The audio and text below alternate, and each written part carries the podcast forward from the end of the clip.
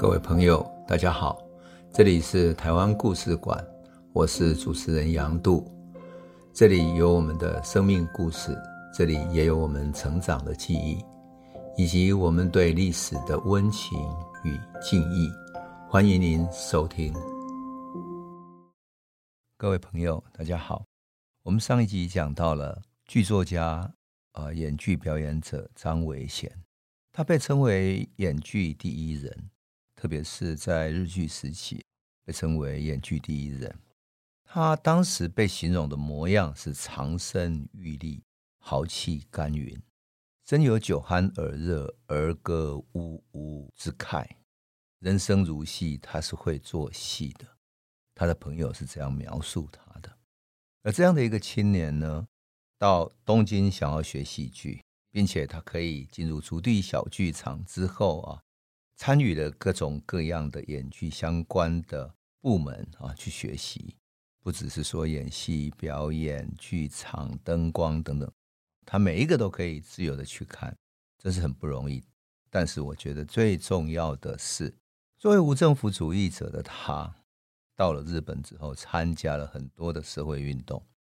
那么当时的记载里面说，他跟几位嗯从大陆东北来的朋友叫丙西可。还有一个叫毛一坡的说，他们参与了日本的劳动运动，意思就是左翼运动哈。他看到谁呢？看到日本的岩佐作太郎、山路太次、大冢真三郎等等很多跟劳动者的抗争行动实际有关的这样的一种运动啊。特别是那一年的五一劳动节，作为无政府主义者啊，他们扛着黑旗。我们都知道黑旗是无政府主义最典型的旗帜啊。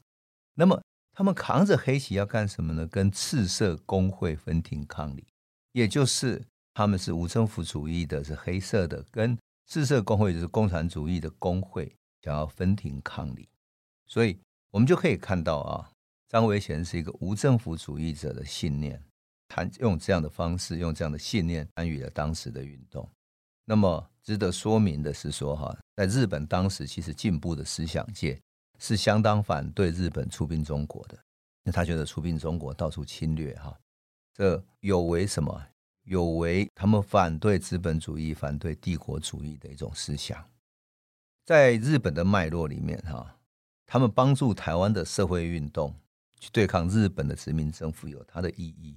为什么？因为日本的军国主义是靠着一个政策在支撑它的，那政策叫做工业日本，农业台湾。日本的工业能够急速发展，跟农业台湾支撑了它很多米粮、甘蔗等等这些基本的农作原料有关系。所以，如果台湾起来反抗它的话，那么这个殖民帝国就失去了它农业的基盘。那用这样呢，它就可以削弱日本对外侵略的基础。所以。我们就可以看到，日本的左翼运动者基本上是反对帝国主义的，特别是日本帝国主义。因为我们都知道，在共产党的思想里面，列宁写过一本书，说帝国主义是资本主义的最高阶段。所以，日本的左翼运动反对军国主义，反对帝国主义的扩张，而支持弱势的台湾民主运动，我们都可以想见的。因此，不只说这些左翼运动支援台湾的农民运动。那么，日本的无政府主义者也支援了台湾的一些呃文化运动。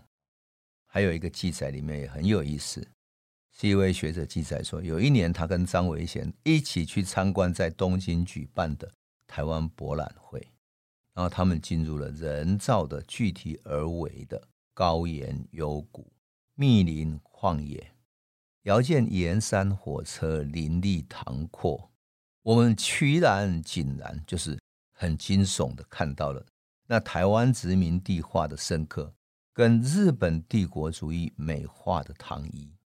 为什么？因为日本的殖民政府啊，他要展现他们统治台湾的成效，所以到东京去办了这样的一个展览。而张维贤去看了，他看到他所展示的，跟他在台湾实际上作为一个台湾人所经历的生活，所实实际的受到的苦是完全不同的，所以。他在日本努力的学演剧、学戏剧，就是要把戏剧作为一种艺术的力量、文化启蒙的力量，来揭穿日本帝国主义美化的糖衣。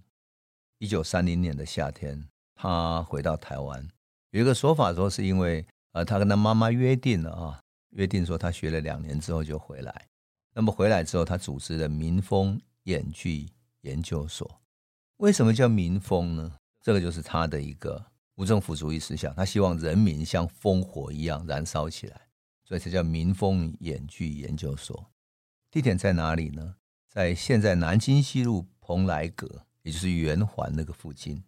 警察严格志记载了哈，他回台湾以后，还担任台北、彰化等等几个地方无政府主义者刚刚成立的台湾劳工互助会的一种指导。换言之，他是作为无政府主义的思想继续在奋斗。当然，也有人曾经说过说，嗯，他早期在星光演剧研究社的时候，就是一九二八年的时候。曾经跟团里面的其他人有过冲突，后来他离开星光哈，到日本去念书。那我想就是跟那个时代的一种啊思想的分歧有关系，因为那个时代正是左翼运动崛起，所以无政府主义跟当时的激进的共产主义运动刚好是相冲突，因此分裂成为就像我们刚刚讲到的黑色的无政府主义跟红色的赤色工会就会形成一种对抗，所以。我想他后来成立的民风剧团也有这样的意思。那很有意思的是，我想，我想跟朋友分享一下他当时写的民风剧团的宣言。这个宣言我读了之后觉得很有意思。我们都很难想象说，在啊一九三零年的时候，台湾就有这么激进的无政府主义的宣言，即使现在读起来都还是觉得它充满了一种力量哈。好，那我来读一下。我觉得要分享，是因为看到他们的宣言，我会想到什么呢？想到一九八零年代，陈令真在做《人间》杂志那个时候。我们都知道，陈令真早年有过安纳奇主义思想。他在书里面说啊，他早年着迷于安纳奇主义。其实，安纳奇主义就是无政府主义。那么，Anarchism，陈令真受到这样的影响，因此在他的文笔里面。在他的文学作品里面也写到过这样的人物、这样的思想，一种理想主义的乌托邦的社会主义的思想。我有时候看到民风剧团，就会想到陈令真。我想，他好像无政府主义在俄国早期开始发展的时候，曾经影响了许多人。当然，后来无政府主义也影响了俄国青年，最后他们又转向了共产主义。但是他在俄国的发展，包括了早期的克鲁泡特金、哈巴古宁等等的这些无政府主义者，影响了俄国后来的共产主义革命。那么在台湾也一样，因为无政府主义者他所带动起来的一种理想主义的乌托邦的这种精神，影响了一个时代的青年。那我因此读到民风剧团宣言的时候，特别想要跟我们的朋友分享。因为我觉得很难得啊！我们想到一九三零年代，台湾其实是跟世界的最新的思潮是结合在一起的。我念一下他们的这个宣言哈。他说：“我们祖先生活在过去，我们生活在现在，将来也必须活下去。无论过去与现在的生活，我们受到太多太多的肆虐、强权的欺骗、蹂躏以及污蔑。”压得我们喘不过气来，然而我们要不断努力，前仆后继，奋斗不懈。我们衷心盼望，为寻求真正人类的生活，还要奋斗不休。艺术即是因此产生意义。艺术的目的，即是要教育我们以正确的观念，来纠正人类既起的欲望，改变传统陋习，使人团结友爱。共同迎向全新的社会秩序，在追求理想的过程中，有着正确的观念和坚定的意志，才能唤醒社会大众的认同。我想，接下来更重要的是，他要讲的是一个关于艺术的一个乌托邦的理想。哈，我想这一段特别重要。他说，更要紧的，要靠艺术来确立起社会大同的思想。艺术具备结合大众思想与情感的功能，透过艺术的发展向上，可使得社会化为创造并充满新生命的大同世界。因此，艺术与真正的科学不是互相排斥的，而且相依为命的同胞弟兄。艺术的真正使命也在于能够唤醒我们去拥抱更多、更广且面貌丰富的生活，暗示我们去过人类真正意义的生活，多么有意思，多么有意思哈！他召唤起认为说，艺术其实有它更深的，能够召唤起真正人的生活的这种去革命的这样的一种意志，很有意思，就是他的艺术观念啊。所以，他对于当时的一些艺术家，比如说被皇民化运动所带动起来去伺候这些呃总督府的，或者说为官方服务的这些艺术家，他觉得很不齿啊。他觉得他们是蒙淫特权、拍马屁、猛抛媚眼的这些特权阶级的玩物而已啊。这样的批判他们。那我觉得很有意思的就在于说，这样的精神哈、事实上。左翼运动也好，无政府主义运动也好，这样的精神在台湾几乎断绝了。特别是呢，在一九四九年之后，这样的一种精神断绝。事实上在，啊大陆一九三零年代时期啊，就有巴金引进了无政府主义，他们都是作为无政府主义者，所以克鲁泡特金也好，巴姑宁也好啊，都曾经在中国大陆一九三零年代发行过他们的著作。那么，大陆有名的小说家巴金。他为什么取名叫巴金？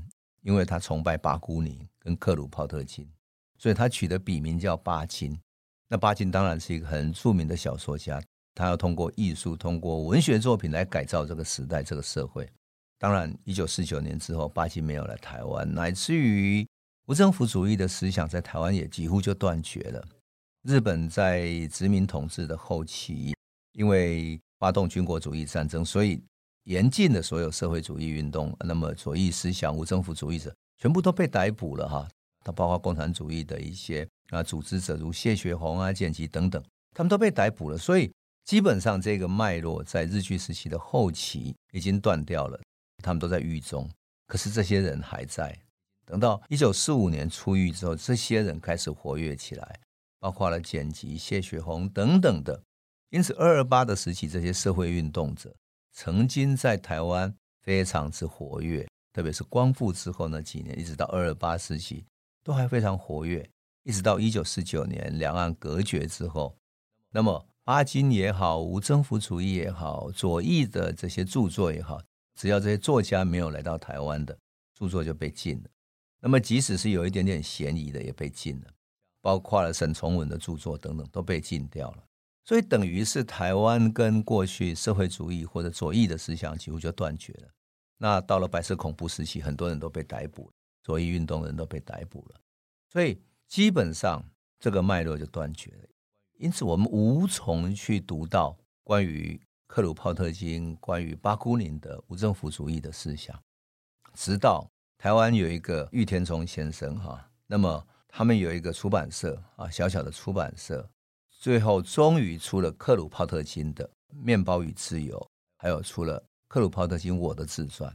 那这两本其实就是等于在台湾复原了无政府主义的思想，当时影响了许多青年，包括我自己也是在那时候读到的。无政府主义内部有一种很动人的质地是什么？它是一种人道主义的真实的情怀。他认为所有的政府都是对人的压迫，所有的政府，所有的。官方的机构其实都是从人民之间来剥削资源，养活他们自己。他们没有真正的从事劳动，所以无政府主义者歌颂劳动，工人的劳动、农民的劳动，只有在大地上劳动，他们才觉得那是人的意义。他们也同时认为说，认为你只要劳动者把自己劳动出来的成果互相分享的话，我们大家都可以共同过着平安的生活、安定的生活。那么，我们并不需要每天劳动。我们只要能够分享彼此的马铃薯、大米等等的，我们不要累积财富，我们互相分享，各尽所能，各取所需，我们就可以互相扶持，过着有爱的生活。而多出来的时间，我们可以来学习艺术、朗诵诗歌、学习音乐、舞蹈，就是过着一种丰富的人生，并不需要一个政府来管理我们。这是无政府主义基本的思想，它否定政府的功能，但是这样的思想当然。充满理想主义的色彩，那这种色彩当然就容易被权力者所利用，因为他们是否定政府、否定权力的机制的。恰恰好有权力野心的人正好刚好跟完全相反，跟这个完全相反，他们会垄断权力，掌握权力，用权力的操弄来打垮这些没有组织的，然后自由的、互相扶持的无政府主义者。这个就是他的一种影响。当然，在台湾唯一一个让我感到有这种精神继承的，其实就是陈映真。他自认为年轻时候呢，他是一个安纳奇主义者，后来转为走向左翼，走向社会主义，终至于他组织了读书会。后来他们读书会被出卖了，进去坐牢。当然，坐牢出来之后，他又继续写作小说啊，写作一系列的很棒的小说哈。后来还办了《人间》杂志。那么我要念的是《人间》杂志创刊号，他也是带着很浓浓的乌托邦社会主义的情怀。他的发刊词里面啊，《人间》杂志发刊词里面曾经有这么一段文字，你读起来会觉得多么像是张维贤当年曾经有过的理想。